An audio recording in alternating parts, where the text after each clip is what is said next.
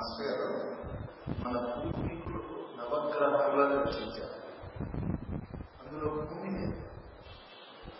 అని ఒక విజ్ఞాన ప్రొఫెసర్ చెప్పారు దయచేసి ఒక ప్రొఫెసర్ చెప్పారు దయచేసి విషయం వివరించారు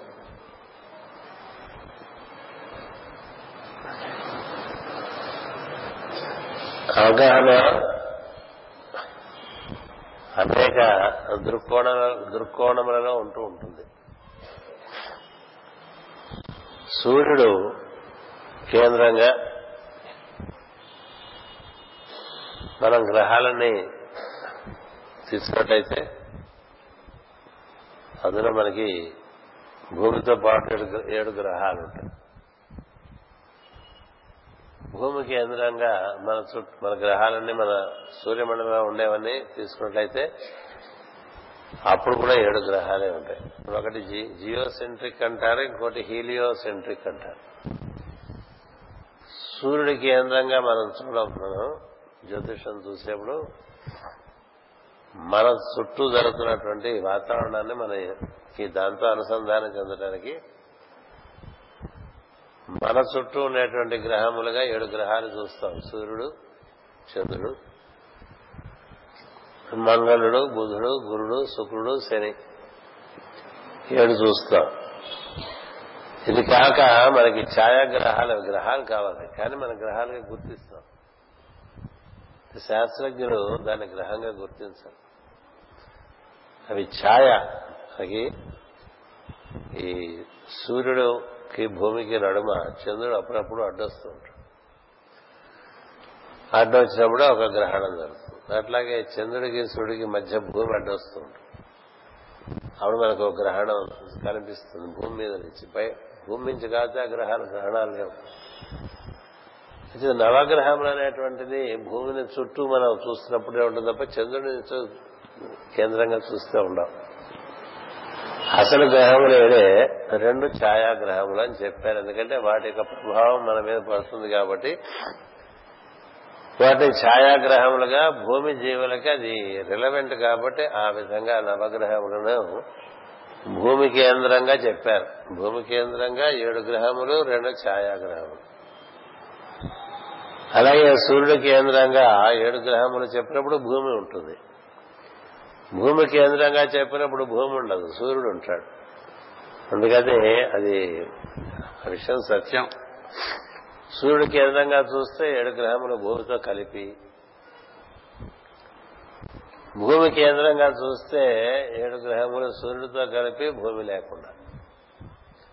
మనం ఉన్న చోట మన చుట్టూ ఉండేది మనకి ఎలా కనిపిస్తుంది అనేటువంటిది మనకు రెలవెంట్ కదా?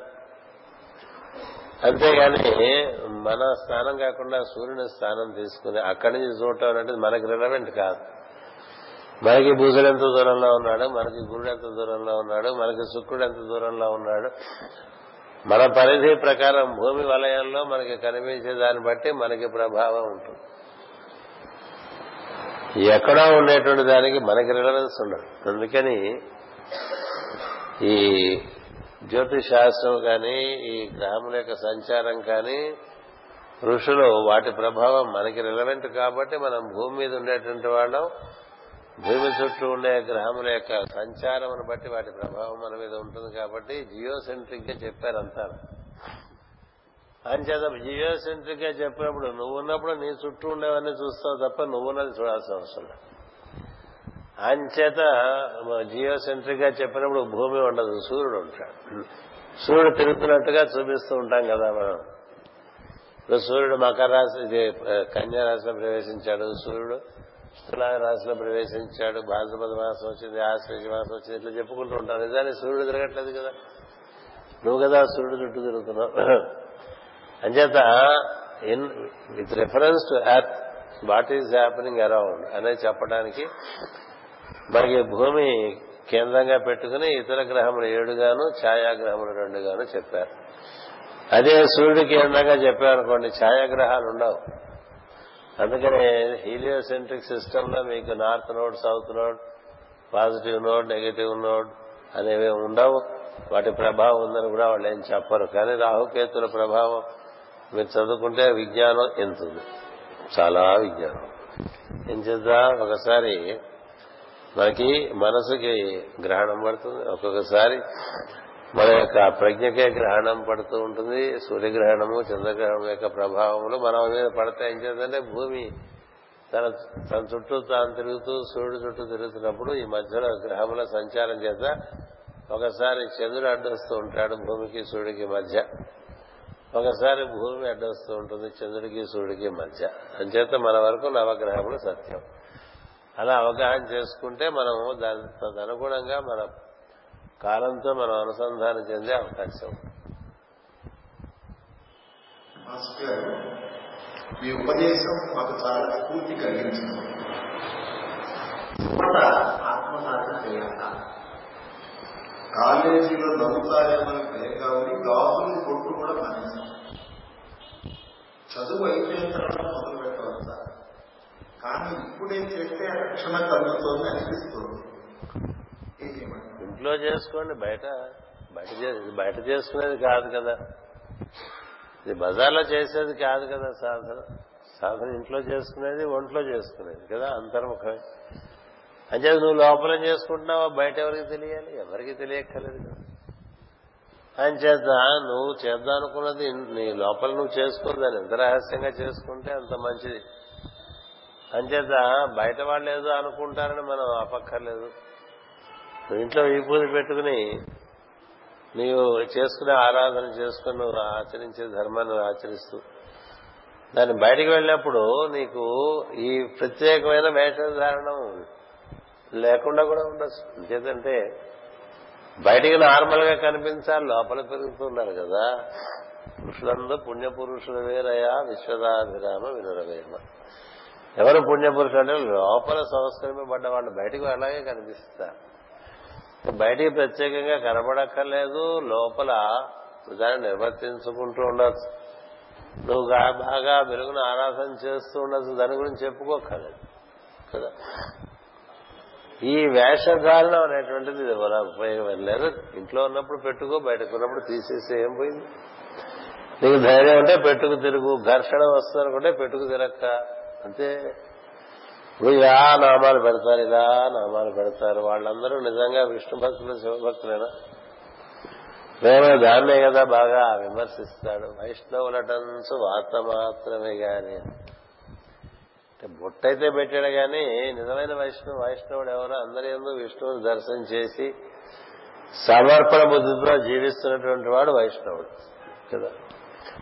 అలాగే మా వీపుని అడ్డంగా పెట్టామనుకోండి అందరి ఎందు ఒకే ఒక తత్వాన్ని శివతత్వాన్ని దర్శనం చేస్తూ తాను శివుడిగా తను భావన చేసుకుంటూ ఉండాలి. భావన ముఖ్యం తప్ప ఈ ఆచారాలు పై ఆచారాలు మీకు అవకాశం ఉన్నప్పుడు వాటిని మన్నించండి లేనప్పుడు అవి గుట్టుగా ఉంచుకోండి. ఎంతేదంటే ఎంత గుట్టుగా ఉంటే అంత మంచిది. అదొక వాక్యం ఉంది a mason builds the temple in pitch darkness even without even without his neighbour noticing it అని. అంటే మన లోపల జరుగుతున్నటువంటి నిర్మాణం ఒక దివ్య నిర్మాణం నీ పక్క వాళ్ళకే తెలియక్కలేదు నీకు తెలియాలి? నేను ఇంత సాధన చేస్తాను ఊరంతా చెప్పుకుంటే అది డంబాచారం అవుతుంది తప్ప సాధన ఎలా అవుతుంది? అది? అది రహస్యంగా చేసుకోవాల్సినటువంటి విషయం అంతరంగంలో చేసుకోవాల్సినటువంటి విషయం బహిరంగంలో చేయవలసిన విషయం కాదు. కాబట్టి యువత తప్పకుండా వాళ్ళకి స్ఫూర్తి ఉన్నప్పుడు తప్పకుండా నిర్వర్తించుకోండి బాక్యలో అందరిలాగానే ఉండండి. హాయిగా జీన్ ప్యాంట్ వేసుకోండి టీ షర్ట్ వేసుకోండి ఎవరు కాదంటారు ప్రపంచంలో ఒకడిగా ఉన్నాడు. బిఏ రోమన్ అండ్ రోమ్ అన్నారు కదా. అలా మామూలుగా జనమ సమూహం ఎలా ఉందో నువ్వు అలాగే ఉంటే నీకు ప్రత్యేకమైన గుర్తింపు అక్కర్లేదు. లోపల నువ్వు చేసేది చేసుకోవడానికి దానివల్ల మనకి ఇబ్బంది ఏం లేదు. అంచేత స్ఫూర్తి అంటూ మీకు కలిగినప్పుడు మీరు తప్పకుండా దాన్ని ఆచరించుకుంటూ ఉన్నట్టుగా అలా చేసుకోవచ్చు ಸಾಯುವ ಕೊನೆಯ ಕ್ಷಣದಲ್ಲಿ ಭಗವಂತನನ್ನು ನೆನೆಯುತ್ತ ಕಾಣುತ್ತಾರೆ ಅವನನ್ನೇ ಸೇರುತ್ತಿರುವುದು ಭಗವಂತ ಅನಾರೋಗ್ಯದಿಂದ ಬಳಲುವ ಸಾಧಕ ಕೊನೆಯ ಕ್ಷಣಗಳಲ್ಲಿ ನೋವನ್ನು ಅನುಭವಿಸುವಾಗ ಭಗವಂತನ ಸ್ಮರಣೆ సాధ్యముంటే చనిపోయే క్షణంలో భగవంతుణ్ణి తలుచుకుంటే తలుచుకుంటూ ప్రాణాలు వెళ్తే భగవంతుణ్ణి చేస్తారని చెప్తారు.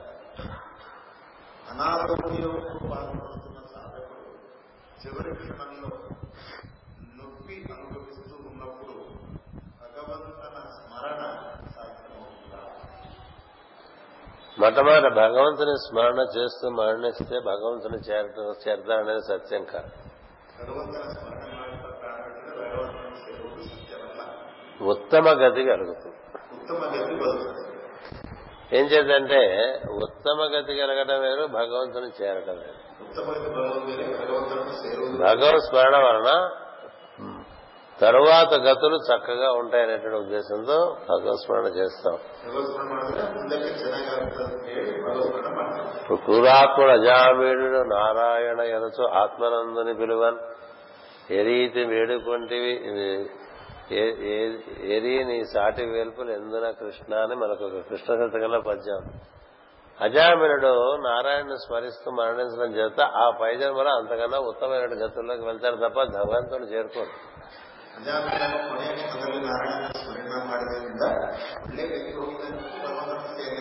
ఎందుకు చేరలేదు ఎందుకు చేయలేదంటే భగవంతుని చేరడానికి నీకు అన్ని విధములైనటువంటి పరిపూర్ణత రావాలి మా మీకు ఉదయం చెప్పాను ఆ విషయం. భగవత్ స్మరణ వల్ల ఉత్తమ గతి కలుగుతుంది. ఏది అంతిమ సమయంలో మనకి ఆ విధంగా స్మరణ కలిగినప్పుడు ఉత్తమ గతి కలుగుతుందనే సత్యం. భగవంతుని చేరతాడనేది సత్యం కాదు అది తెలియాలంటే అజామీడోపాఖ్యానం చదువుకోండి భాగవతంలో. ఒకటి. రెండవది చనిపోయే ముందు అనారోగ్యం బాగా ఉండి విపరీతమైన బాధలు పడుతున్నప్పుడు స్మరణ జరుగుతుందో జరగదో అనే ఉద్దేశంతోనే ఇప్పటి నుంచే నిత్యం స్మరణ చేసుకోమని చెప్తారు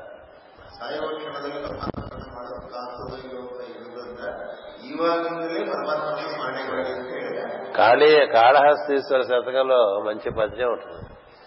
ఇప్పుడు దంతాలు ఊడిపోయి కళ్ళు కనబడక చెవులు వినపడక కాళ్ళు నిలబడక ఉన్న సందర్భంలో ప్రాణాలు వదిలేసే సంఘటనలో ఉన్నప్పుడు నువ్వు గుర్తుస్తావో రావో శివా అందుకని ఇప్పటి నుంచే నీ స్మరణ నేను అభ్యాసం చేస్తున్నానని చెప్తాను ఒక పద్యం ఉంటుంది. అంచేత అప్పుడు జరుగుతుందో జరగదో అందుకని ఇప్పటి నుంచి అభ్యాసం బాగా చేస్తూ చేస్తూ చేస్తుంటే అభ్యాసవతం చేత నీకు బాధ కలుగుతున్నప్పుడు నీకు స్మరణ నిలుస్తుంది.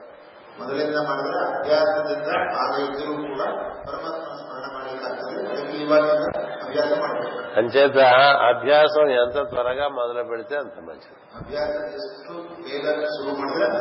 భగవత్ స్మరణ అనేటువంటిది ఎంత మనం అభ్యాసం చేస్తూ ఉంటే అది మనకి ఏదైనా గబాలు ఎవరన్నా అట్లా జారారనుకోండి నువ్వు స్మరణ చేసేవాడవైతే నీ నోట్లోంచి నారాయణ అని వస్తుంది రామా అని వస్తుంది. శివ అని వస్తుంది ఈశ్వర అని వస్తుంది. అయ్యో అమ్మో అబో అని రాదు.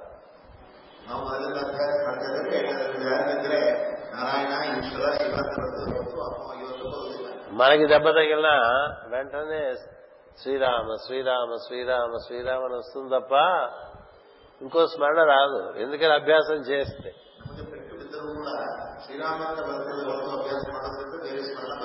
అలాగా అభ్యాసం మీరు ఎంత చేస్తే దాన్ని బట్టి చెట్టు చివరిలో మీకు ఎంత నొప్పిగా ఉన్నది మరణ సమయంలో అనేది అది దాని దాని యొక్క ప్రభావం మీ మీద ఉండదు. అందుకని ఎప్పుడూ అభ్యాసం చేసుకునేటువంటి వాడికి చెట్టు చివరిలో తప్పకుండా అది అభ్యాసవశం చేత గుర్తు వస్తుంది కాబట్టి ముందుగానే అభ్యాసం ప్రారంభం చేయమని చెప్తారు.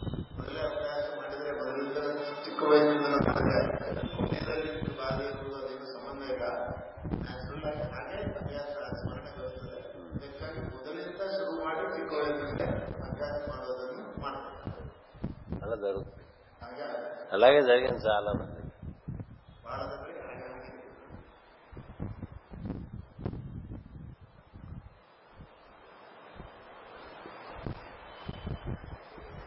Master, when we all believe in one origin, why do we still discriminate people based on caste?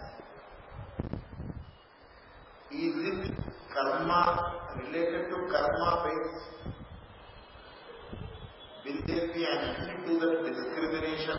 Will everyone be able to accept universal brotherhood wholeheartedly in future? Universe అంటే it is uni and versatile అని అర్థం. అంటే అది ఒకే ఒకటే వైవిధ్యంగా ఉన్నదని అర్థం.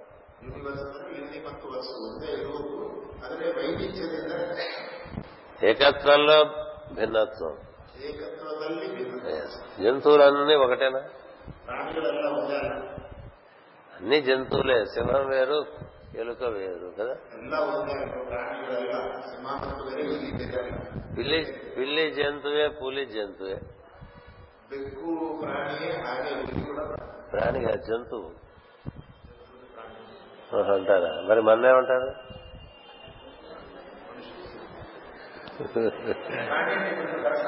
అందరూ ప్రాణులే కదా. పశువు పశువు అను. పశువు. ఇప్పుడు పిల్లి పశువే పులి పశువే కానీ పిల్లి వేరు పులి వేరు కదా.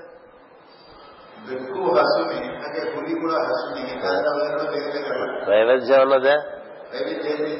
దేనివల్ల వైవిధ్యం ఉన్నది. స్వభావం చేత వైవిధ్యం ఉన్నది. అలాగే మీకు ఒక మంచి మామిడి చెట్టు ఉంటుంది ఒక తుమ్మ చెట్టు ఉంటుంది.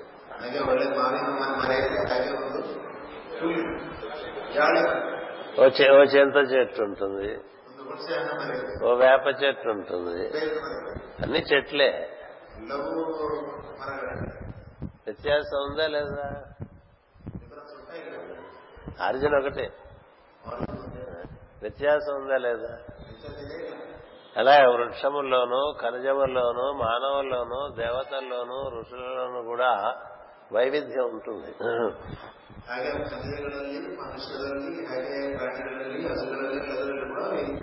ఆరిజిన్ ఒకటి. ఒకే ఎలక్ట్రిసిటీ. కొంతేమో వెలుగుస్తున్నట్టుగా వస్తుంది. కొంతేమో శబ్దాన్ని వ్యాప్తి చేస్తున్నది. అదే ఎలక్ట్రిసిటీ మనకి గాలిని ఇచ్చేట్టుగా అట్లా ఫ్యాన్ లాగా ఉంది. అదే ఎలక్ట్రిసిటీ ఆ పరికరం ద్వారా వినాయకుడి మీద రకరకాల రంగులు వేస్తూ ఉన్నది. కదా? కదా? వస్తుంది కదా? ఆర్జన్ ఒకటే అన్నిటికీ ఎలక్ట్రిసిటీ మూలం. కానీ వాటి స్వభావం వేరు. ఫ్యాన్ వెలిగివ్వదు. లైట్ శబ్దాన్ని వ్యాప్తి చేయదు. కదా? అంచేత ఒక్కొక్కరిది ఒక్కొక్క విధమైన స్వభావం ఉండటం చేత స్వభావం చేత వీఆర్ డిస్క్రిమినేటెడ్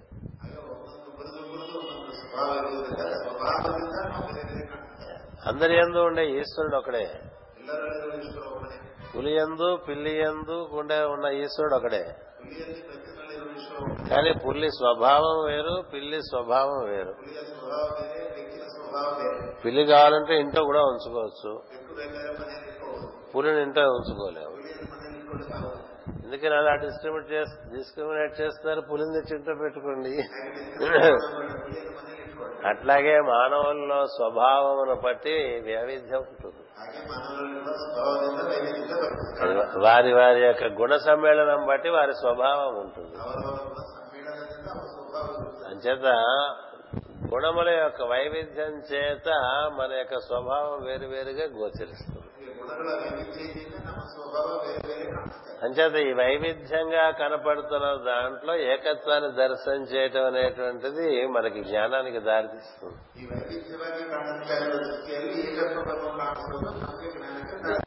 అంటే జీవులుగా మనంతా సోదరులమే. స్వభావపరంగా కాదు.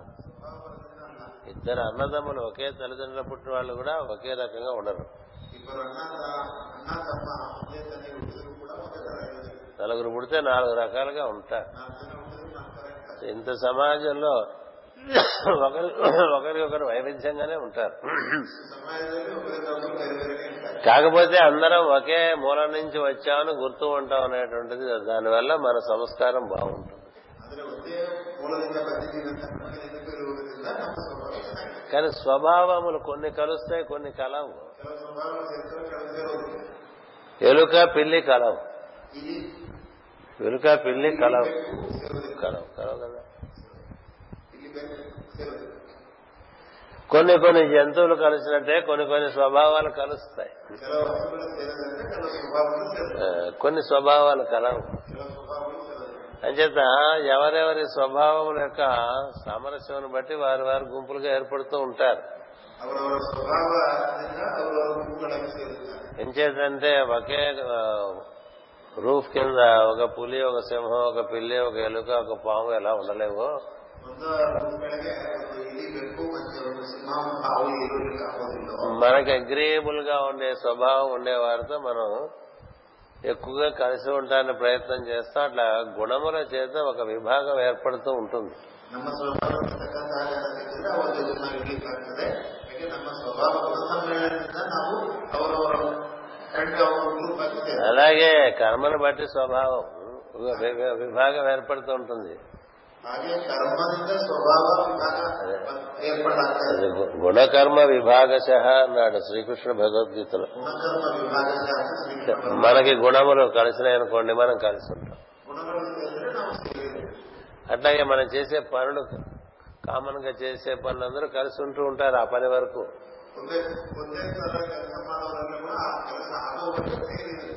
బ్యాంకర్లందరూ అందరూ ఒకటి కూడుతారు ఉంటారు. ఆఫీసర్లందరూ వాళ్ళు వాళ్ళుగా కూడుతూ ఉంటారు కదా?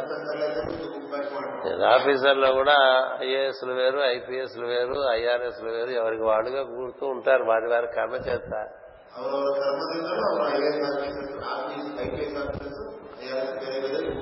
ఏం చేత అది? కర్మ సారూప్యం చేత అట్లా గుంపులు అవుతూ ఉంటారు. అట్లా క్లబ్స్ క్లబ్స్ క్లబ్స్గా ఉంటారు. మళ్ళీ గుణముల చేత కూడా సారూప్యం ఉన్న చోట వాళ్ళు కలుస్తూ ఉంటారు. గుణము చేత గాని కర్మ చేత గాని జీవులు వైవిధ్యంగా వర్తిస్తూ ఉంటారు కాబట్టి వైవిధ్యం ఎప్పుడు ఉంటుంది.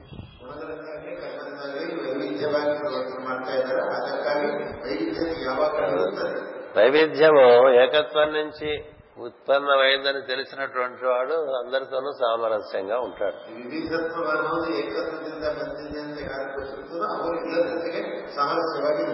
ఒకే సూర్యకిరణం ఏడు రంగులుగా వచ్చేస్తుంది.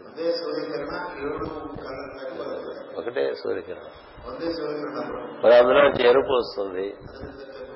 ఎరుపు స్వభావం వేరు. నీలం వస్తుంది. నీలం స్వభావం వేరు. బంగారు కాంతి వస్తుంది. దాని స్వభావం వేరు. సింధూరం కాంతి వస్తుంది. దాని స్వభావం వేరు. కదా? వైలెట్ కాంతి వస్తుంది. దాని స్వభావం వేరు.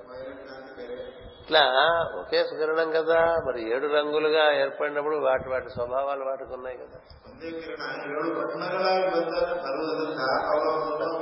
అలా మనకి సృష్టిలో వైవిధ్యం అనేటువంటిది ఒకటి ఉన్నది ఏకత్వము కూడా ఉన్నది.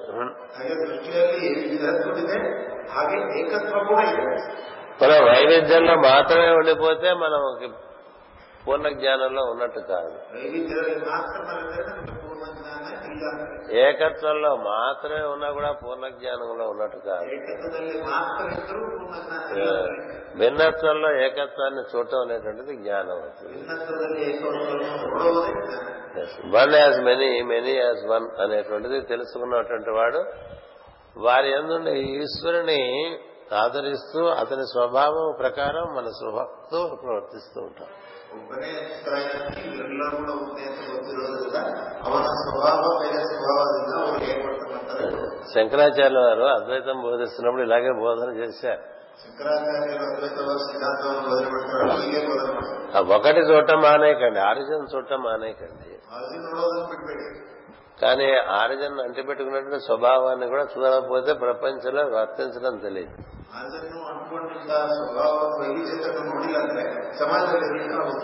అందుచేత అలా చెప్పుకుంటూ అడవులకు తీసుకెళ్తాడు శిష్యులందరినీ గురువుగా. చెట్టు ఈశ్వరుడే చెట్టుగా ఉన్నాడు. జంతువు ఈశ్వరుడే జంతువుగా పశువుగా ఉన్నాడు. మానవులు వాళ్ళు కూడా ఈశ్వరుడు మానవులుగా కూడా ఉన్నాడు. ఈశ్వరుడే సూర్యుడిగా ఉన్నాడు ఈశ్వరుడే చంద్రుడిగా ఉన్నాడు అట్లా చెప్పుకుంటూ పోతూ ఉంటాం కదా. ఇలాపల పూలు వస్తుంది పూలు రాగానే గురుగారు చెట్టెక్కేస్తాడు శంకరాచార్య గారు ఎక్కగానే శిష్యులు కూడా చెట్టు ఎక్కేస్తారు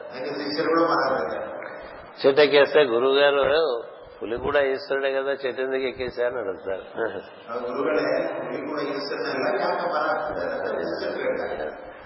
అంటే ఈశ్వరుడే కానీ ప్రస్తుతం మనకి ఇంకా పనులు ఉన్నాయి కాబట్టి మనం కిందే ఉంటే తినేస్తే మనం పనులు చేయలేం కాబట్టి చెట్టు ఎక్కాలి అది కూడా తెలియాలని చెప్తాడు.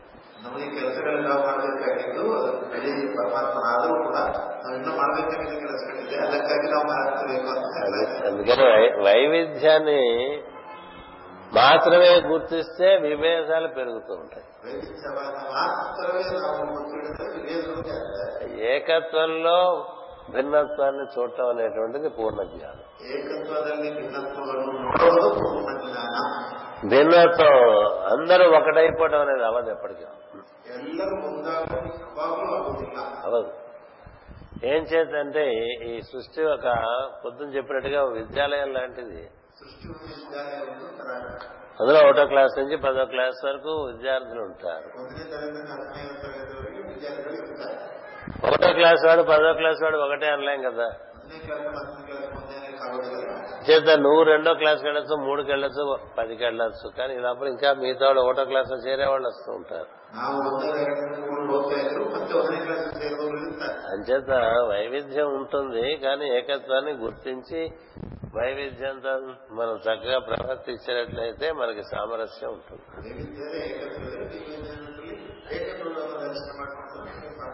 అన్ని కలిపేసుకుంటే చాలా రకాలుగా తికమకు వచ్చేస్తుంది.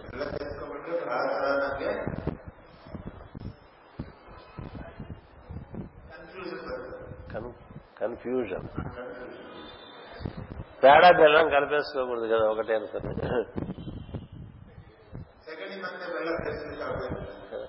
కలిపేసుకుంటారు? పేడ పేడే బెల్లం బెల్లమే.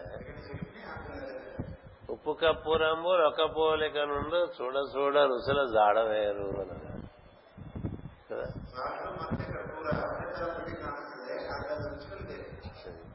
ఉప్పు పొడి. పంచదార పొడి. కదా? రెండు ఉంటాయి.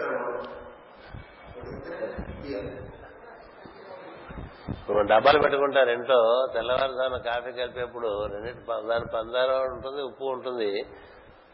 పంచదార అనుకున్న ఉప్పు కాఫీలో వేసిన సందర్భాలు ఉన్నాయి కదా?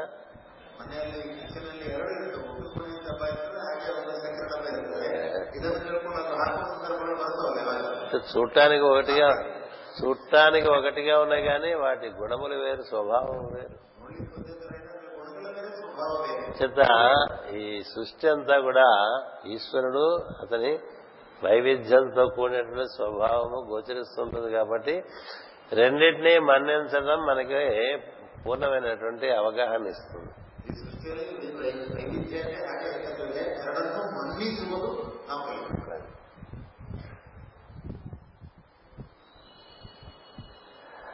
Master, how will we know the purpose of our life? Will each one of us realize the purpose of our life in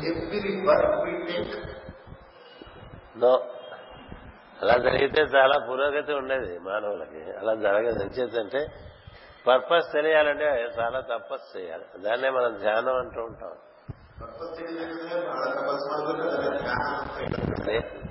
నేనేం చేయాలని తపస్సు చేయాలి తపస్సు అంటే తీవ్రమైనటువంటి ఆలోచన చేసుకుంటూ ఉన్నారు బాగా లోతైన యోచన చేస్తే అంతరాత్మ నుంచి నీకే అది గోచరిస్తుంది.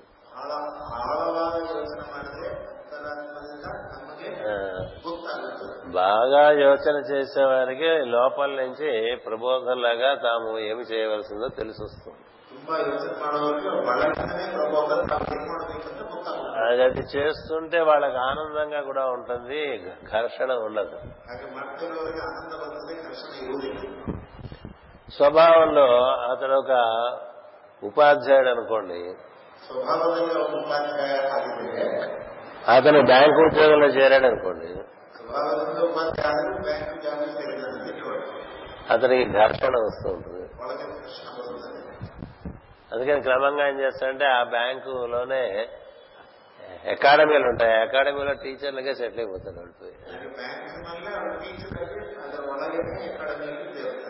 అలాగే ఒకళ్ళు ప్రవృత్తిలో బాగా బ్యాంకర్ అంటే అప్పులు ఇవ్వటం వడ్డీలు కలెక్ట్ చేయటం వీటి ఆసక్తి ఉండేటువంటి వాడు ఉపాధ్యాయుడిగా ఉన్నాడు అనుకోండి ఘర్షణ వస్తుంది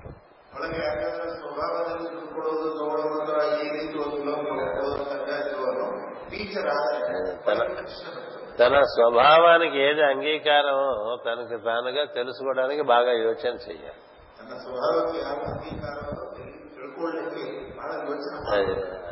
దాన్నే ఏమంటారంటే తన స్వధర్మం ఏమిటో తనకు తెలియాలి అంటారు. అంచేతనే కృష్ణుడు అర్జునుడు చెప్తాడు నీ నీ స్వభావంలో ధర్మరక్షణ ఉన్నది. ధర్మరక్షణ చేయకుండా నువ్వు ఉండలేవు. నువ్వు ధర్మరక్షణ కోసమే పుట్టావు చిన్నతనం నుంచి అలాంటి పనులే చేస్తూ వచ్చావు. ఇప్పుడు నువ్వు వెళ్ళి తపస్సు చేసుకుంటాను సన్యాసం తీసుకుంటాను అంటే నువ్వు వెళ్ళిన ఒక రెండు మూడు రోజులకే నీకు ఘర్షణ మొదలైపోతుంది. ಈಗ ಹೋಗಿ ತಪಸ್ಸು ಮಾಡಿ ಯುದ್ಧ ಮಾಡೋದಿಲ್ಲ ಅಂತ ಹೇಳಿದ್ರೆ ನೀವು ಹೋಗಿ ತಪಸ್ಸು ಮಾಡಿದ್ರು ಕೂಡ ಎಲ್ಲ ಮುಗಿಸಲೇ ಒಳಗಿಂದ ಕೃಷ್ಣ ಬರುತ್ತದೆ అలాగే స్వభావంలో వ్యాపారం చేయాలని ఉందనుకోండి బాగా ಹಾಗೆ ಹಾಗಾದ್ರೆ ಸ್ವಭಾವದಲ್ಲಿ ವ್ಯವಹಾರ ಮಾಡ್ತಿದ್ದಾರೆ వాడిని వెళ్ళి తపస్సు చేసుకోమంటే ನೋಡಿ ತಪಸ್ಸು ಮಾಡ್ಬೇಕಂತ ಹೇಳಿ ಮಾ- ಮಾಡಿ ಅಂತ ಹೋದ್ರೆ అక్కడికి వెళ్తే అక్కడ ఉండే ఈ చెట్లు ఎంత వాల్యూ చేస్తే వీటిని ఎలా అమ్ముకోవచ్చు ఇవన్నీ ఆలోచనలు వచ్చేస్తుంటాయి ಅಡಿಗೋದಿ ಮರ ಎಷ್ಟು ಬೆಲೆ ಇರ್ತದೆ ಇದನ್ನು ఇదేమన్నా మూలికలుగా వాడచ్చా? లేకపోతే కట్టెలుగా వాడచ్చా? ఏం చేసి? ఇలా చేస్తుంటే ఆలోచన చేద్దంటే వాడి స్వభావంలో వ్యాపారం ఉంది.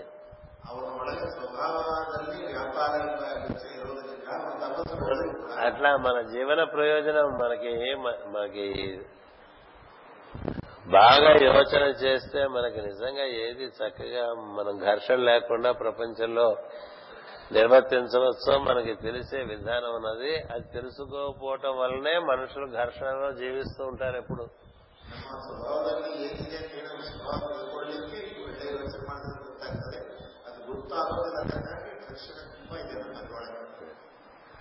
అంచేత మనం స్వభావాన్ని అనుసరించి మనం ఒక సమాజ శ్రేయస్సుకు పనిచేసేటువంటి ఏ వృత్తైనా ఉద్యోగమైనా వ్యాపారమైనా సమాజం కోసమే కాబట్టి అది మన స్వభావానికి అ- అనుకూలంగా ఉన్నట్లయితే మనకి ఘర్షణ లేకుండా జీవితం సాగుతుంది ನಾವು ಏನು ಕೆಲಸ ನಾವು ಮಾಡ್ಬೇಕಂತಿದ್ವೋ ಸ್ವಭಾವಕ್ಕೆ ಅನುಕೂಲವಾಗಿದ್ರೆ ಘರ್ಷಣ ಇಲ್ಲದೆ ಜೀವನ ನಡೀತದೆ అంచేత డబ్బు సంపాదించడం అనేటువంటిది ప్రయోజనం కాదు ಹಾಗೆ ದುಡ್ಡು ಸಂಪಾದನೆ ಮಾಡೋದು ಪ್ರಯೋಜನ ಅಲ್ಲ ప్రస్తుతం అందరూ డబ్బు సంపాదన ప్రధానంగా పెట్టుకోవటం వల్ల అందరికీ ఘర్షణ.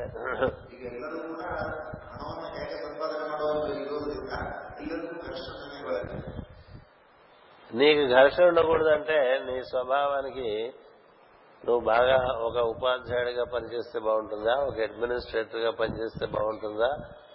ఒక ఎక్స్చేంజ్ ఆఫ్ రిసోర్సెస్ ఇచ్చేటువంటి ఒక బిజినెస్ మెన్గా చేస్తే బాగుంటుందా? ఇవన్నీ నాకు చేత కాదు. నేనేదో ఇతరులు చెప్పిన పని చేస్తాను వాళ్ళు చెప్పిన పని చేసుకుంటూ జీవితం వెళ్ళబోసుకుంటాను అనుకుంటే బాగుంటుందా? నీకు నువ్వే నిర్ణయం చేసుకో.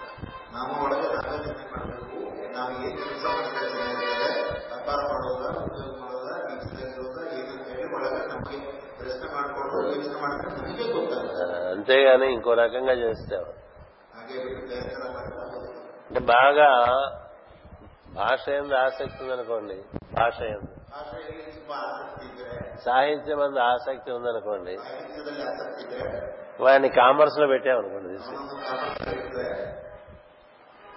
వాడు ఎంత దుఃఖపడతాడు. ఎందుకంటే వాడికి అది నచ్చనే నచ్చదు ఆ కామర్స్ అంచేత నీ స్వభావానికి అనుకూలమైనటువంటి నీ ప్రవృత్తికి అనుకూలమైనటువంటి వృత్తిలో నీవు ఉన్నప్పుడు నీకు ఆ వృత్తి వల్ల ఒకటి సామరస్యం ఉంటుందంటే హార్మోని అంటాం దాన్ని. సామరస్యం ఉంటుంది నువ్వు దాని ద్వారా ఉత్తీర్ణుడయ్యేటువంటి అవకాశం ఉంటుంది.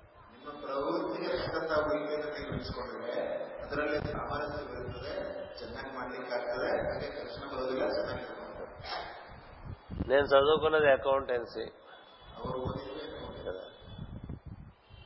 by qualification I'm an accountant but by ప్రవృత్తి ఐఎమ్ ఏ టీచర్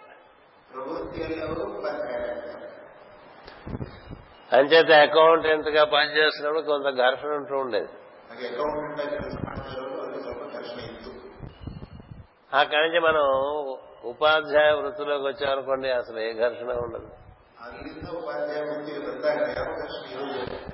నేను అలా భావిస్తున్న సందర్భంలో మాస్టర్కే గారు నాకు ఒక వాక్యం రాసి ఇచ్చారు.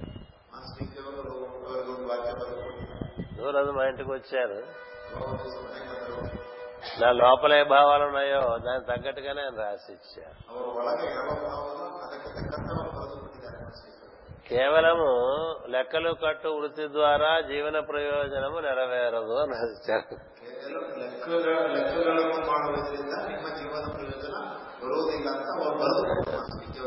అని రాసి చూపించారు. చూపిస్తే నిజమే అని చెప్పారు. నీకే తెలుస్తుంది లోపల నిజంగా నీకు అది నీకు జీవన ప్రయోజనం అనిపించదు.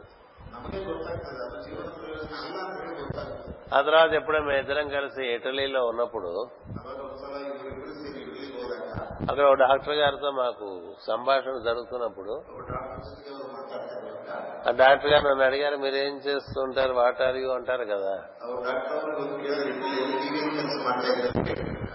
నేనన్నా ఆయన అన్ అకౌంటెంట్ అన్నాను. వెంటనే మాస్టర్ గారు అన్నారు is not an accountant is a teacher అన్నారు. Is essential a teacher he also does accountancy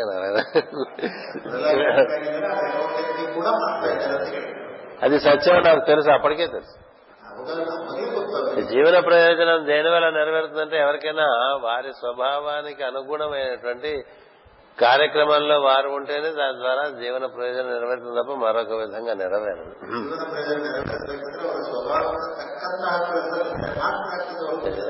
మన జీవన ప్రయోజనాన్ని బట్టే నడుస్తున్నావా లేదా తెలియాలంటే మనం చేస్తున్న పనిలో మనకి ఘర్షణ అంతకంతకి పెరుగుతోందా? లేక మనకి సామరస్యంగా ఉందా?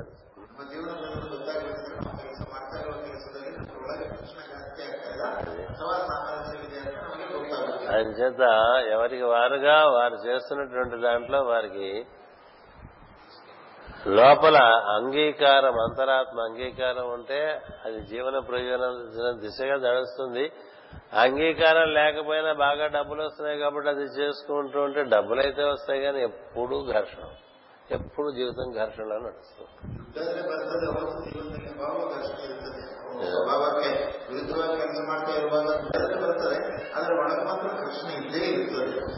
అంచేత జీవన ప్రయోజనం అందరికీ నెరవేరు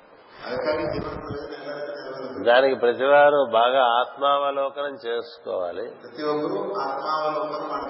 తన స్వభావానికి అనుగుణమైనటువంటి కార్యక్రమంలోనికి తాము ప్రవేశించేటువంటి ప్రయత్నం చేయాలి.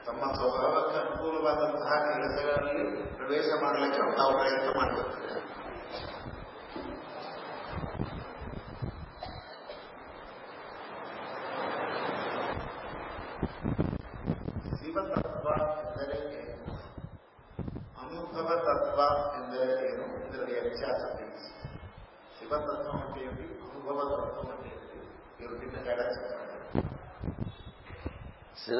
అనుభవం అంటే పూర్ణ అనుభవం తాను ఉన్నానని తనకు తెలియటం ఉంటుంది తాను శాశ్వతులుగా ఉన్నానని తెలియటాన్ని అనుభవం చెప్తాను.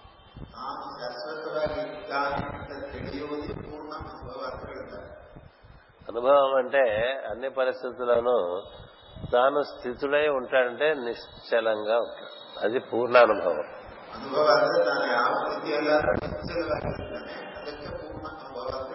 దాన్నే శివతత్వం అంటారు. శివుడు స్థాణు అంటారు శివుణ్ణి. ఎక్కడ ఉంచితే అక్కడ అలా ఉంటాడు ఏమాత్రం తేడా రాయిలో ఉంటాడు చెట్లో ఉంటాడు మనిషిలో ఉంటాడు. పావులో ఉంటాడు పక్షిలో ఉంటాడు. దేవతల్లో ఉంటాడు. అన్నిట్లోనూ ఉంటాడు ఉండటంగానే ఉంటాడు. అంతేగా నేను ఇందులో ఉన్నానేమిటి నేను అందులో ఉన్నానేమిటి అనేది ఏముండదు. ఎందులో ఉన్నా తాను తానుగా ఉంటే అది శివత్వం అండి. పూర్ణ అనుభవం కూడా అదే. అందుకనే బలిచక్రవర్తిని విష్ణుమూర్తి దానం అడిగిన తర్వాత అతన్ని ఈ సుతలం అనేటువంటి మోకాలు లోకం అది సుతలం. ఆ లోకంలోకి తొక్కేస్తూ ఉంటాడు. కదా?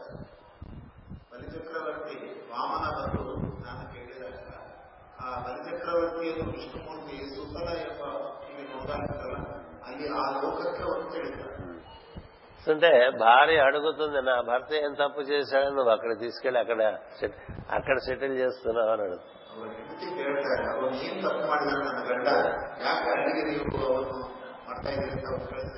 ఆయన ఉన్నదంతా దానం చేశాడు. తను కూడా దానం చేస్తున్నాడు నీకు. అలాంటి వాడు ఇంకోటి లేడు. అలాంటి వాడిని నువ్వు ఎక్కడో దివ్యలోకాల్లో ఉంచకుండా ఈ భూమికి లోపల ఉండేటువంటి తలములు అంటారు తలాతల మహాతల రసాతల పాతాళ సుతల సుతల వితల తలాతల మహాతల రసాతల పాతాళ లోకాలని చెప్తూ ఉంటారు. అందులో పెట్టేస్తున్నావేంటి మా ఆయన అడుగుతుంది ఆవిడ.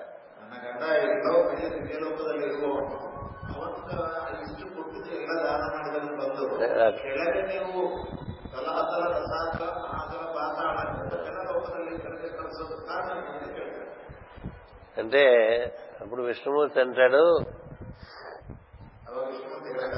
ఆయన అడుగు నన్ను అడక్క ఆయన. ఆయనకి అభ్యంతరం ఆయనకి ఏమన్నా అభ్యంతరం ఉందేమో నువ్వు అడుగాను ఆయనకి అభ్యంతరం లేదు. ఎక్కడున్నా ఒకటే ఎక్కడున్నా విష్ణువే కనిపిస్తూ ఉంటాడు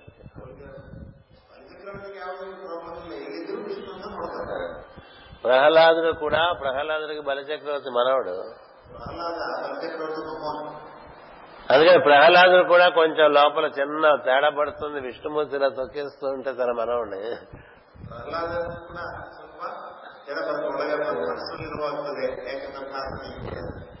కానీ బలిచక్రవర్తి తేడా పడదు. అది పూర్ణ అనుభవం అంటే. ఏం చేద్దంటే ఎక్కడ ఉన్నా అక్కడ దైవం ఉన్నాడు. పాతాళంలో కూడా దైవం ఉన్నాడు. సుతలములో దైవం ఉన్నాడు. అన్ని తలముల ఎందు దైవం వ్యాప్తి చెంది ఉన్నాడు.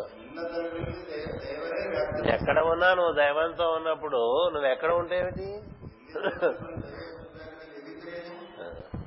దైవంతో ఉండేవాడికి ఇక్కడ కూర్చున్నానేమిటి అక్కడ కూర్చున్నానేమిటి ఇలా ఉందేమిటి అలా ఉందేమిటి అనేది ఉండదు దైవంలోనే ఉంటాడు.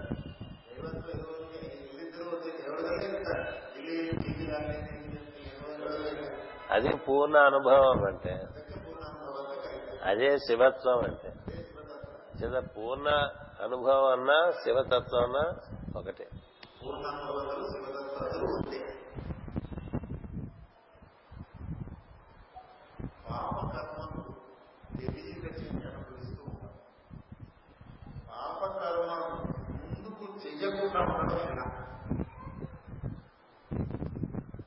ముందుకు చేయకుండా ఉండడం కోసమే మనకి బుద్ధినిచ్చాడు భగవంతుడు.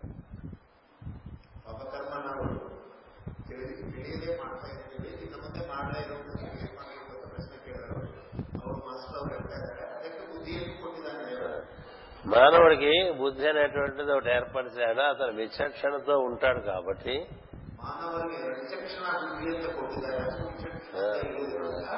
ఒకసారి పొరపాటు చేయటం వల్ల తనకు తెలుస్తుంది ఇలా చేస్తే తప్పు అని ఎక్కడో తెలుసు. అంచేత రెండోసారి చేయకూడదు అనుకుంటాడు. కానీ తప్పు చేసేటువంటి వాసన వాళ్ళలో ఒకటి ఉంటూ ఉంటుంది. అంచేత మళ్ళీ తప్పు చేయించడానికి అది ప్రోత్సహిస్తూ ఉంటుంది తన యొక్క కర్మ. ఆ వాసన బలంగా ఉంటే మళ్ళీ తప్పు చేస్తారు. అందుకని మీ పెద్దలు ఏం చెప్తారంటే వాసన బలంగా ఉండటం వల్ల బుద్ధి ఆ వాసన బట్టి వెళ్ళిపోతూ ఉంటుంది. అందుకనే బుద్ధి కర్మానుసారిణి అంటుంటారు ఏం చేత నీ వాసన బలం నీ బుద్ధి బలం కన్నా ఎక్కువ బలంగా ఉంది. అక్కడ స్వీట్ పెడతారు. మనం స్వీట్ తినకూడదు. అక్కడ వెళ్తాం. ఇది చాలా స్పెషల్ స్వీట్ అండి. బళ్ళార్లో ప్రత్యేకంగా చేస్తారు. ఇలాంటిది ప్రపంచంలో ఎక్కడ దొరకదు.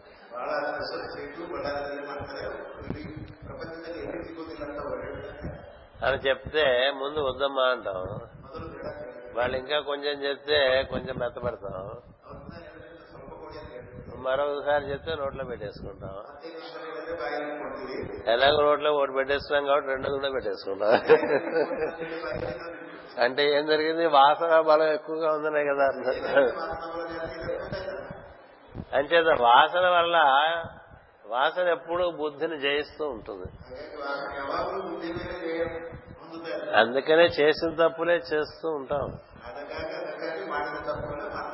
ఏమిటో ఇట్లా మాట్లాడకూడదు మనం ఇతరులను బాధ పెట్టేట్టుగా అనిపించినా మళ్ళీ మాట్లాడతాం. ఇంత ఆవిడ కోపడకూడదు అనుకుంటా కోపడేస్తుంటారు పని మనుషులు కోపడకూడదు అనుకుంటా కోపడేస్తుంటారు అంటే మనకి తెలిసినవి మనం చేయలేకపోవడానికి కారణం మనలో ఉండే వాసన బలం మన బుద్ధి బలం కన్నా బలంగా ఉంటాం.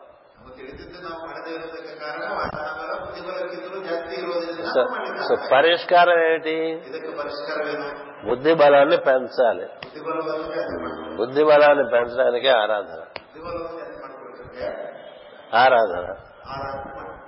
ధియహ యోన ప్రచోదయాత్ అంటారు అంటే మా బుద్ధులను ప్రచోదనం చేయి మా బుద్ధులను ప్రచోదనం చేయి మా బుద్ధులను ప్రచోదనం చేయి. అని అడుగుతూ ఉంటాం కదా. అలాగే ఏ దేంట్లైనా చూడండి నారాయణాయ విద్మహే వాసుదేవాయ ధీమహి తన్నో విష్ణు ప్రచోదయాత్. అంత ప్రచోదయాత్ ప్రచోదయాత్ అంటే బుద్ధి వికాసం కలిగించరా బాబు అని అడుగుతూ ఉంటాను అనమాట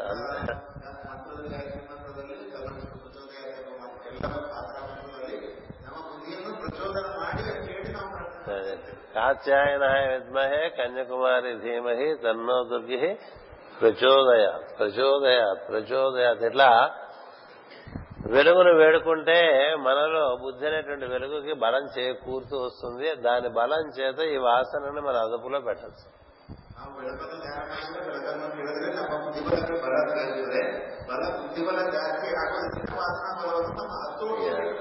లేదా అదొకటి. మరొక విధానం ఏంటంటే బాగా బుద్ధి బలం ఉన్నవాడి దగ్గర చేరిపోతే మన బుద్ధి వాడి బుద్ధి అధీనంలో ఉంటుంది. అప్పుడు మన బుద్ధి పనిచేయకుండా వాడి బుద్ధి పనిచేస్తుంది. ఇప్పుడు లక్ష్మణుడు అయోధ్యలో ఉన్నాడు అనుకోండి చాలా పెద్ద విప్లవం జరిగిపోయింది. రాముడితో వచ్చేసాడు కదా. రాముని బుద్ధే లక్ష్మణుడు ఎందు పనిచేస్తుంది. అంచేత లక్ష్మణుడు అకార్యము చేయటం అనేటువంటిది జరగదు. అంటే మనం సొంతగా అకార్యము చేయగలిగిన స్థితిలో ఉన్నప్పుడు అకార్యము చేయని వాడితో మనం కూడేమనుకోండి.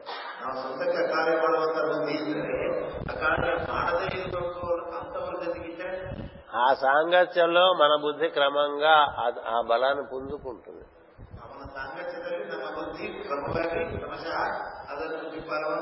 అందుకనే మనకన్నా బుద్ధిమంతులతో మనం సహవాసం చేయాలి.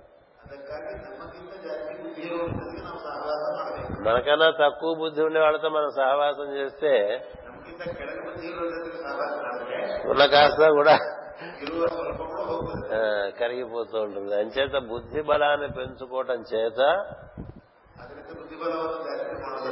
చేసిన తప్పులే మళ్ళీ చేయకుండా ఉండేటువంటి ఒక స్థితికి వస్తుంది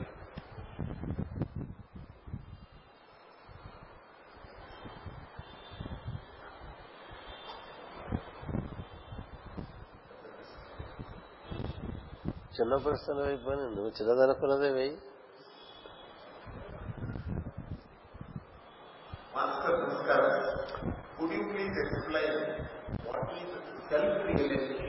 బా.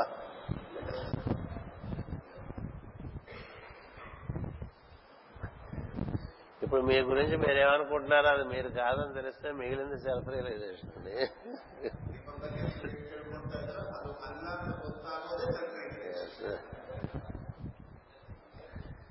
ఎందుకంటే మనకుండే identity it's a temporal identity తాత్కాలికమైనటువంటి ఒక అస్తిత్వం మనం.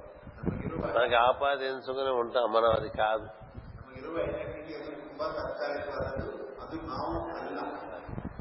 అంచేత దానికి దాని గురించే కదా ఇప్పుడు పాతికేళ్ళగా మనం ఎన్ని అడిగిందని చెప్తూ వస్తున్నాం. సెల్ఫ్ రియలైజేషన్ అంటే నీలో నువ్వు అసలు ఎలా ఉన్నావు అనే భావన. నేనెవరు? నేను నేను అంటూ ఉంటావు కదా. ఆ నేనెవరు? నేను అని అంటానికి కలిగి ఇచ్చిన ఎరుకగా ఉన్నది ఎవరు?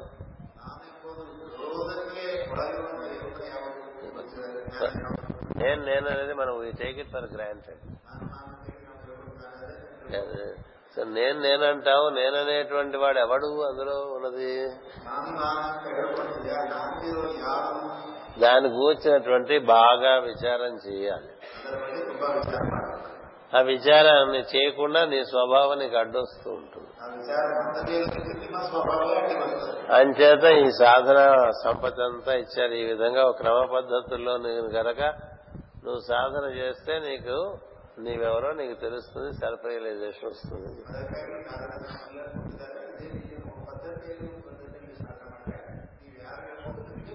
అదే అప్పుడు నీకు నీవుగా ఒక జ్యోతి స్వరూపుడుగా స్పందనాత్మకమైన జ్యోతిగా నీకు తెలుస్తుంది.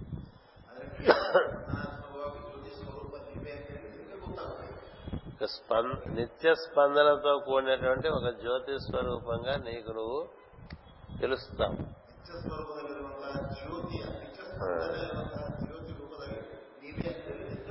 అంతే ఆ జ్యోతి కూడా చాలా అణుమాత్రం.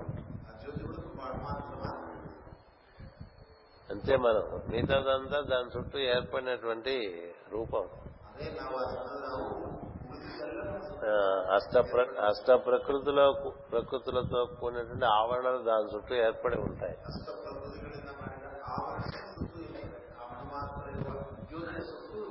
అంచేత స్పందనాత్మక జ్యోతిగా మనని మనం దర్శనం చేసి మన గురించినటువంటి వేరే ఇతరత్ర భావాలన్నీ జారిపోయినప్పుడు నీవు సెల్ఫ్ రియలైజేషన్ పరిస్థితికి చేరుకున్నట్టుగా భావం చేస్తూ స్థూలంగా అది దానికి సమాధానం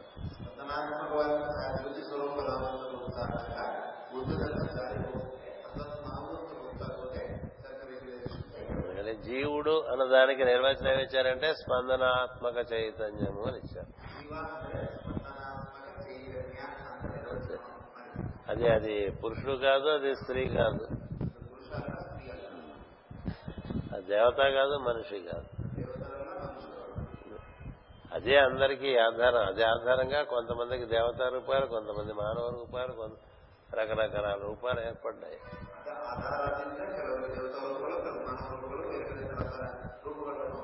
అంటే అది ఒక బిందు స్వరూపంగా ఉంటుంది స్పందనం చేస్తుంది. చాలా కాంతివంతంగా ఉంటుంది. దాన్ని మనం అది మనమని మనకి తెలిసినప్పుడు సెల్ఫ్ రియలైజేషన్ అయినట్టు లెక్క. అలా మనలో జరిగినప్పుడు ఎదుటి వారిలో కూడా దాన్ని దర్శించడం అనేది జరుగుతుంది.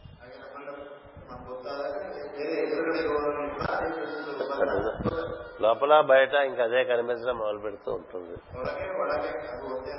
అది ఆ విధంగా తన ఎందు అఖిల భూతములందు సమహితత్వంబున దొరకువాడు అని ప్రహ్లాదు గురించి చెప్తారు. ఎంచేతంటే తనలో ఉంది అందరిలోనూ మూలల్లో అదే ఉంది. బయట వేరే స్వభావం దాన్ని ఆవరించి ఉంటుంది.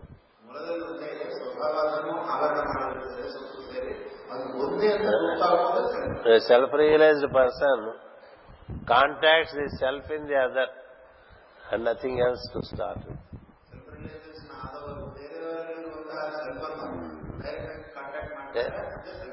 తననే అందరిలో అతనిలో కూడా చూస్తారు.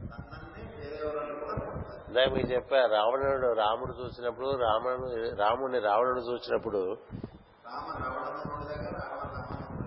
రాముడు మొట్టసారి మొట్టమొదటిసారి రావణ్ణి చూసినప్పుడు అతనిలో ఉండేటువంటి చైతన్య స్వరూపమైనటువంటి జీవుని దర్శనం చేస్తాడు. అందుచేతనే అతడు వివసుడైపోతాడు.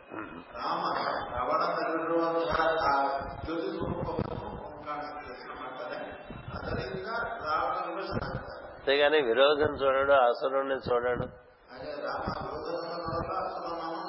ఎప్పుడు ఎప్పుడు కూడా ఆత్మజ్ఞాని అంద అంతటా వ్యాప్తి చెందిన ఆత్మనే చూస్తూ ఉంటాడు. దానికి ఏర్పడినటువంటి ఆవరణలను కూడా చూస్తాడు. అది అలా చూస్తూ తన వంతు కర్తవ్యాన్ని నిర్వర్తిస్తూ ఉంటాడు. అందుకని మన మనలో నేను నేను అనేటువంటి దానికి మనం ఇచ్చుకునే నిర్వచనం అంతా తప్పు నిర్వచనమే. ನಾವು ನಾನು ಎಂಬುದಕ್ಕೆ ನಾವು ಏನೇನು ದೃಷ್ಟಿ ಕೊಟ್ಟು ಅದೆಲ್ಲ ತಪ್ಪು అది మన అంతర్ముఖమై బాగా ధ్యానం చేస్తే మన నిజ స్వరూపం మనకు ఆవిష్కరింపబడుతుంది ಅಂತರ್ಮುಖವಾಗಿ ತುಂಬಾ ಧ್ಯಾನ ಮಾಡಿದ್ರೆ ನಮ್ಮ ನಿಜ ಸ್ವರೂಪ ನಮಗೆ ಗೊತ್ತಾಗುತ್ತೆ అప్పుడు మనకి ఒక పూర్ణమైనటువంటి అవగాహన ఒకటి వస్తుంది ಅವಾಗ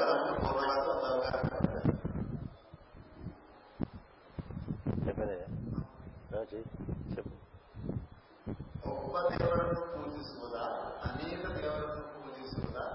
ఒక్కరనే ಪೂಜಿಸದರೆ ಅವರು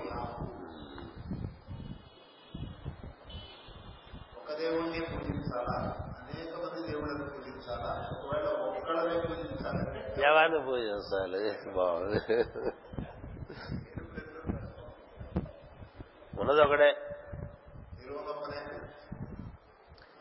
ఇంత పిండి తెచ్చామనుకోండి. ఆ పిండితో రకరకాల బొమ్మలు చేసామనుకోండి ఆ పిండిలో ఉన్నది ఆ బొమ్మలో ఉన్నది ఈ పిండేగా? ఒకే పిండితో ఒక వినాయకుడి బొమ్మ ఒక విష్ణు బొమ్మ ఓ లక్ష్మి బొమ్మ ఇంకో బొమ్మ మరొక బొమ్మ చేసామనుకో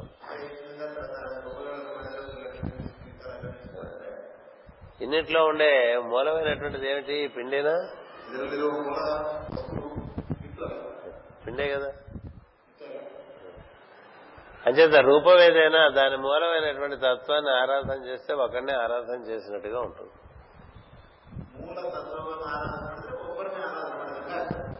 రూపాలు ఎలా ఉన్నా? ఆ రూప మూలం ఒకటే. ఇప్పుడు బంగారంతో రకరకాల విగ్రహాలు చేసాం అనుకోండి. అంతా బంగారమేగా? ఇందులో ఒకటి ఎక్కువ బంగారం ఒకటి తక్కువ బంగారంగా ఉంటుంది. కదా మూల వస్తువు ఒక్కటే దాని యొక్క అవస్థితిగా రూపములు ఏర్పడినప్పుడు అనేకంగా కనిపిస్తుంది తప్ప అది ఒక్కటే.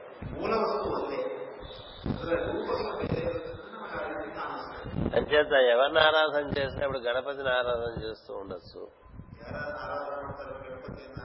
అయితే కృష్ణుని ఆరాధన చేయవచ్చు. అది ఒక మన జ్యోతి స్వరూపంగా ఆరాధన చేసాం బాగా కళతో కూడినటువంటి దైవంగా ఆరాధన చేస్తున్నాం అనుకోండి. క్రమంగా మనకి ఆ తేజస్సు బాగా పెరుగుతుంటే రూపం అదృశ్యమైపోతుంది అయిపోతుంది తేజస్సే మిగులుతుంది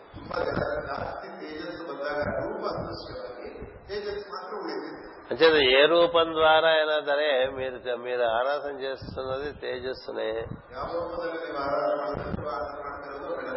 గణపతి రూపం క్రమంగా అదృశ్యమైపోయి గణ తేజస్సు అక్కడ ఉంటుంది. ఒక ఆయన చాలా పెద్ద హనుమద్ భక్తుడు. హనుమంతుడుగానే దైవాన్ని చూస్తూ ఉంటాడు. ఒకసారి ఒక గురువు గారి దగ్గరికి వెళ్తాడు. మన ఈ శతాబ్దంలో జరిగింది అది. జరిగితే ఆయన దగ్గరికి వెళ్ళి గురువు గారు నాకు దర్శనం ఇప్పిస్తారా? అని అడుగుతాడు. అలాగే కూర్చో అంటాడు. కూర్చుంటే కళ్ళ మూసుకుంటే అద్భుతమైన తేజస్సు కనిపిస్తుంది. కనిపిస్తే ఆ శిష్యుడు నేను హనుమద్ భక్తుడు కదా నాకు ఇట్లా తేజస్ కనిపించింది అది నాకు హనుమంతుడు కనబడాలి కదా అంటే. నవ్వుతాడు గురువు గారు నీకే తెలుస్తుందిలే అని చెప్తాడు. సరే ఆయన అలాగే హనుమంతుడు ఆరాధన చేస్తూ ఉంటాడు. ఓ పన్నెండు సంవత్సరాల తర్వాత హనుమద్ రూపం దర్శనమై క్రమంగా తేజస్సుగా మారిపోతుంది.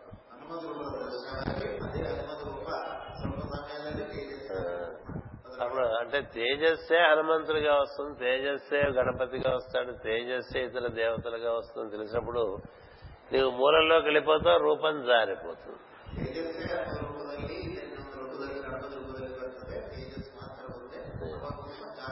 ఇప్పుడు మనకి ఇన్ని విద్యుత్ పరికరాలు ఉంటే వీటిలోంచి మనం దేన్ని చూస్తాం? విద్యుత్ చూస్తాం. విద్యుత్ లేకపోతే పరికరాలు ఏం చేయవు.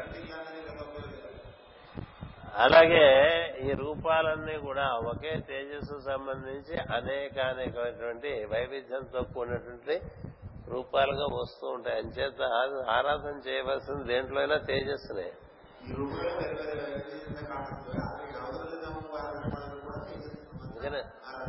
ఆ తేజస్సే సూర్యుడి నుంచి మనకు వస్తూ ఉంటుంది. అంచేత రూపం ఏదైనా పర్వాలేదు అది తేజో రూపంగా ధ్యానం చేసుకోండి తేజో రూపంగా దర్శనం చేస్తూ ఆ తేజస్సునే చూస్తూ ఉన్నారు ధ్యానంలో.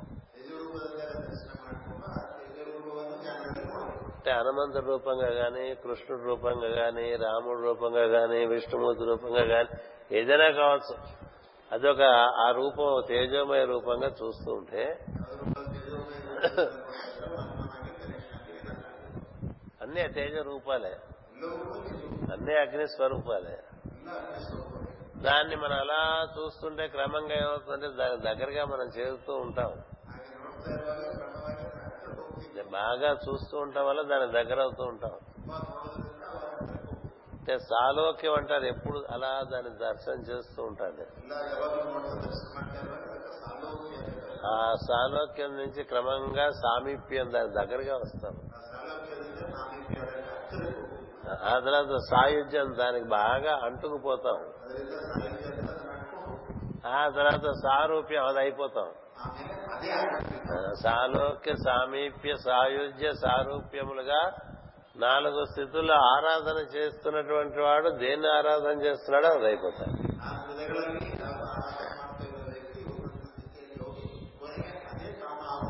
ఇంకా అప్పుడు రూపాలు ఉండవు. ఏ రూపం కావాలంటే ఆ రూపంలో దర్శనం చేసుకో.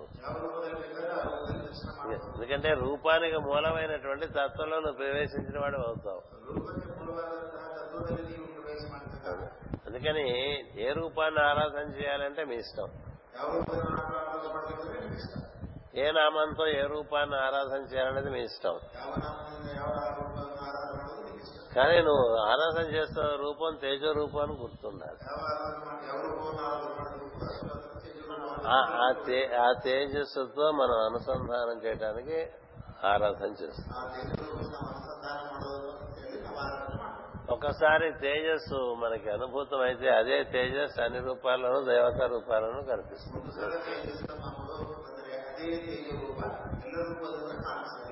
ఎందుకంటే మనకి ఎన్ని దేవుడి బొమ్మలున్నా అన్ని ఒకే పిండితో చేశారని చెప్పే కదా.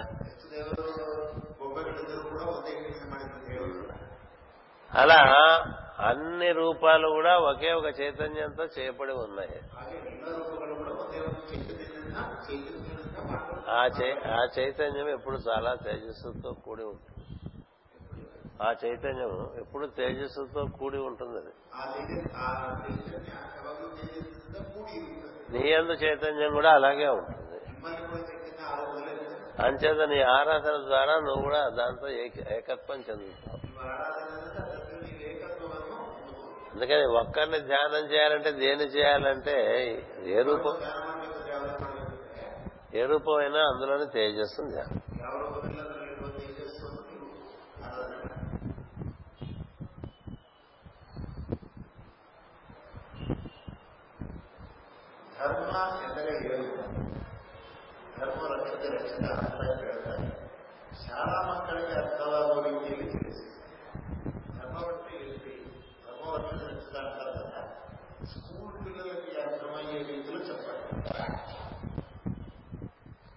ఎవరికి చెప్పాలో ఒకటే వాక్యం ఉంది.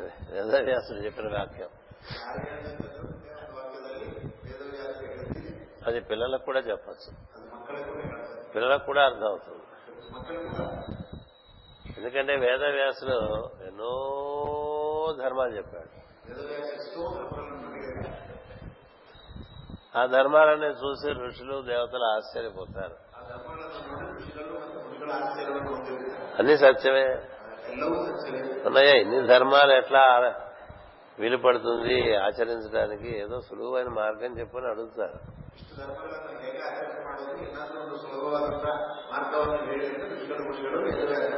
అంటే ఒక మాట చెప్తాడు ధర్ముడేదని ఇతరులు నీకేం చేయకూడదు నువ్వు అనుకుంటుంటావా నువ్వు ఇతరులకు చేయక అన్నాడు.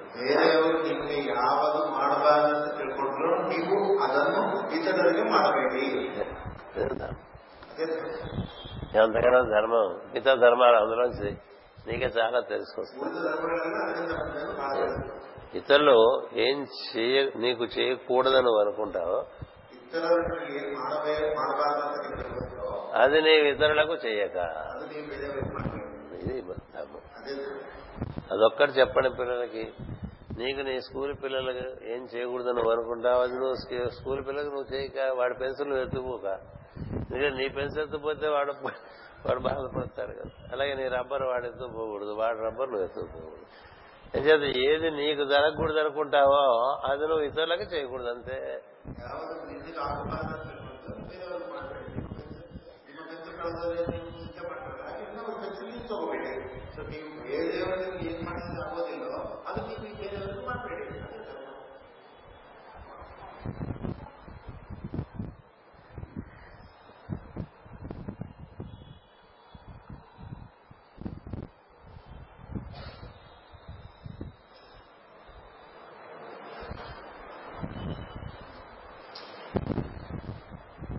ಜೀವ ದೇವ ಒಂದೇ ಆತ್ಮ ನಾನಿದ್ರೆ ಈ ಮಾಯಾ ಪ್ರಪಂಚದ ಒಳಗೆ ಯಾಕೆ ಪ್ರವೇಶ ಮಾಡಿ ಈ ಪಡ ಪರದ ನೋವು ಕಷ್ಟಗಳನ್ನು ಅನುಭವಿಸಿದ್ದೇನೆ ದೈವದೊಡನೆ ಜೀವನಿದ್ದಾಗ ಪರಿಪೂರ್ಣ ಕಾರ್ಯ ಪರಿಪೂರ್ಣವಾಗಿಯೇ ಇರುವಾಗ ಪುನಃ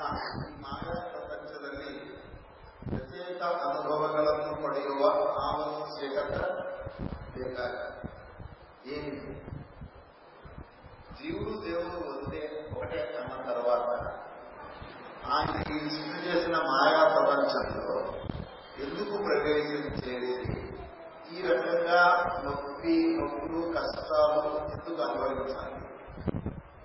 దేవుడితో పాటు జీవుడు ఉన్నప్పుడు పరిపూర్ణంగా ఉన్నప్పుడు మళ్ళీ ఈ మాయా ప్రపంచంలో ప్రత్యేకమైనటువంటి అనుభవాలను ఎందుకు మనం పొందాలి దీని గురించి పొద్దు నలభై నిమిషాలు మాట్లాడా కదా?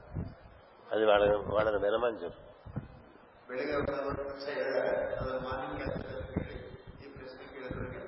దానికి సమాధానం నలభై నిమిషాలు పట్టింది పొద్దున. మళ్ళీ ఇప్పుడు నలభై నిమిషాలు అదే విషయం చెప్పుకోవటం కన్నా మీరు అది వినేసి అదే ప్రశ్న పొద్దున.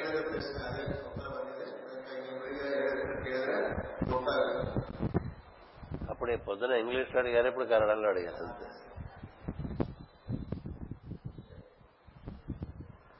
ಗುರುಗಳ ಪಾಠಗಳನ್ನು ನಿಮ್ಮೆಲ್ಲರ ಪರವಾಗಿ ನಾನು ಹೇಳ್ತೇನೆ ಎಷ್ಟೋ ಪ್ರಶ್ನೆಗಳಿಗೆ ಅವರ ಉತ್ತರ ಕೊಟ್ಟಿದ್ದಾರೆ. ನಮ್ಮ ಕೆಲವು ಪ್ರಶ್ನೆಗಳು ಉಂಟು ಆದರೆ ಅದಕ್ಕೆ ತಕ್ಕಂತಹ ಉತ್ತರವನ್ನು ನಾವು ತುಂಬಾ ಪ್ರಶ್ನೆಗಳಿವೆ.